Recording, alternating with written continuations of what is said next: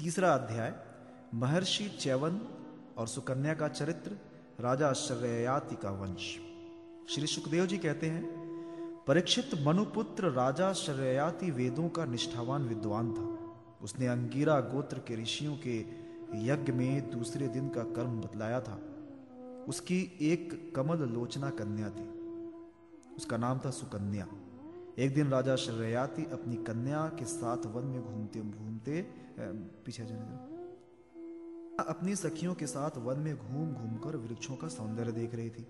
उसने एक स्थान पर देखा कि बॉबी दीमकों को एकत्र की हुई मिट्टी के छेद में जुगनू की तरह दो ज्योतियाँ दिख रही हैं। देव की कुछ ऐसी ही प्रेरणा थी कि सुकन्या ने बाल सुलभ चपलता से एक कांटे के द्वारा उन ज्योतियों को बेद दिया। इससे उनमें से बहुत सा खून बह चला। उसी समय राजा शर्याती के सैनिकों का मलमूत्र रुक गया। राजश्री शर्याती को यह देखकर बड़ा आश्चर्य हुआ। उन्होंने अपने सैनिकों से कहा, अरे, तुम लोगों ने कहीं महर्षि चैवन जी के प्रति कोई अनुचित व्यवहार तो नहीं कर दिया? मुझे तो स्पष्ट जान पड़ता है कि हम लोगों में से किसी न किसी ने उनके आश्रम में कोई अनर्थ किया है। तब सुकन्या ने अपने पिता से डरते डरते कहा कि पिताजी मैंने कुछ अपराध अवश्य किया है। मैंने अनजाने में दो ज्योतियों को कांटे से छेद दिया। अपनी कन्या की बात सुनकर शर्याती घबरा गए।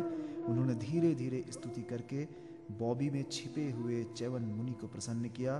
तदंतर चैवन मुनि का अभिप्राय जानकर उन्होंने अपनी कन्या उन्हें समर्पित कर दी और इस संकट से छूटकर बड़ी सावधानी से उनकी अनुमति लेकर वे अपनी राजधानी चले आए।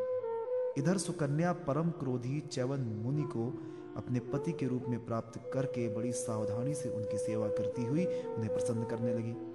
वो उनकी मनोवृत्ति को जानकर उसके अनुसार ही बर्ताव करती थी। कुछ समय बीत जाने पर उनके आश्रम पर दोनों अश्विनी कुमार आए। चवन मुनि ने उनका यथोचित सत्कार किया और कहा कि आप दोनों समर्थ हैं, इसलिए मुझे युवा अवस्था प्रदान कीजिए। मेरा रूप एवं अवस्था ऐसी कर दीजिए जिसे युवती स्त्रियाँ चाहती हैं। मैं जानता हूँ कि आप लोग सोमपान के अधिकारी नहीं हैं। फिर भी मैं आपको यज्ञ में सोमपान का भाग दूँगा। वैद्य शिरोमणि अश्विनी कुमारों ने महर्षि चैवन का अभिनंदन करके कहा, ठीक है। और इसके बाद उनसे कहा कि यह सिद्धों के द्वारा बनाया हुआ कुंड है, आप इसमें स्नान कीजिए। चवन मुनि के शरीर को बुढ़ापे ने घेर रखा था। सब और नसें दिख रही थी। झुर्रियाँ पड़ जाने एवं बाल पक जाने के कारण वे देखने में बहुत भद्दे लगते थे। अश्विनी कुमारों ने उन्हें अपने साथ लेकर कुंड में प्रवेश किया। उसी समय कुंड से तीन पुरुष बाहर निकले। वे तीनों ही कमलों की माला, कुंडल और सुंदर वस्त्र पहने एक से मालूम होते थे। वे बड़े ही सुंदर एवं स्त्रियों को प्रिय लगने वाले थे। परम साध्वी सुंदरी सुकन्या ने जब देखा कि ये तीनों ही एक आकृति के तथा सूर्य के समान तेजस्वी हैं तब अपने पति को न पहचान कर उसने अश्विनी कुमारों की शरण ली। उसके पतिव्रत से अश्विनी कुमार बहुत संतुष्ट हुए। उन्होंने उसके पति को बतला दिया और फिर चवन मुनि से आज्ञा लेकर विमान के द्वारा वे स्वर्ग को चले गए। कुछ समय के बाद यज्ञ करने की इच्छा से राजा शरयाती चैवन मुनि के आश्रम पर आए। वहाँ उन्होंने देखा कि उनकी कन्या, सुकन्या के पास एक सूर्य के समान तेजस्वी पुरुष बैठा हुआ है। सुकन्या ने उनके चरणों की वंदना की, शर्याती ने उसे आशीर्वाद नहीं दिया। और कुछ अप्रसन्न से होकर बोले, दुष्टे, ये तूने क्या किया? क्या तूने सबकी वंदनीय चवन मुनि को धोखा दे दिया? अवश्य ही तूने उनको बूढ़ा और अपने काम का न समझकर छोड़ दिया, और अब तू इस राह चलते जार पुरुष की सेवा कर रही है। तेरा जन्म तो बड़े ऊँचे कुल में हुआ था। ये उल्टी बुद्धि तुझे कैसे प्राप्त हुई? तेरा ये व्यवहार तो कुल में कलंक लगाने वाला है। अरे राम राम, तू निर्लज होकर जार पुरुष की सेवा कर रही है। और इस प्रकार अपने पिता और पति दोनों के वंश को घोर नरक में ले जा रही है। राजा शर्याती के इस प्रकार कहने पर पवित्र मुस्कान वाली सुकन्या ने मुस्कुराकर कहा, पिताजी, ये आपके जामाता स्वयं भृगुनंदन महर्षि चैवन ही है। इसके बाद उसने अपने पिता से महर्षि चैवन के यौवन और सौंदर्य की प्राप्ति का सारा वृत्तांत कह सुनाया। वो सब सुनकर राजा शर्याती अत्यंत विस्मित हुए। उन्होंने बड़े प्रेम से अपनी पुत्री को गले लगा लिया महर्षि चैवन ने वीर शर्याति से सोमयज्ञ का अनुष्ठान करवाया और सोमपान के अधिकारी न होने पर भी अपने प्रभाव से अश्विनी कुमारों को सोमपान कराया। इंद्र बहुत जल्दी क्रोध कर बैठे, इसलिए उनसे यह सहा न गया। उन्होंने चिड़कर शर्याति को मारने के लिए वज्र उठाया महर्षि च्यवन ने वज्र के साथ उनके हाथ को वही स्तंभित कर दिया। तब सब देवताओं ने अश्विनी कुमारों को सोम का भाग देना स्वीकार कर लिया। उन लोगों ने वैद्य होने के कारण पहले अश्विनी कुमारों का सोमपान से बहिष्कार कर रखा था। परीक्षित, शर्याति के तीन पुत्र थे उत्तान बरही, आनर्त और भूर्य शेर आनर्त से रेवत हुए।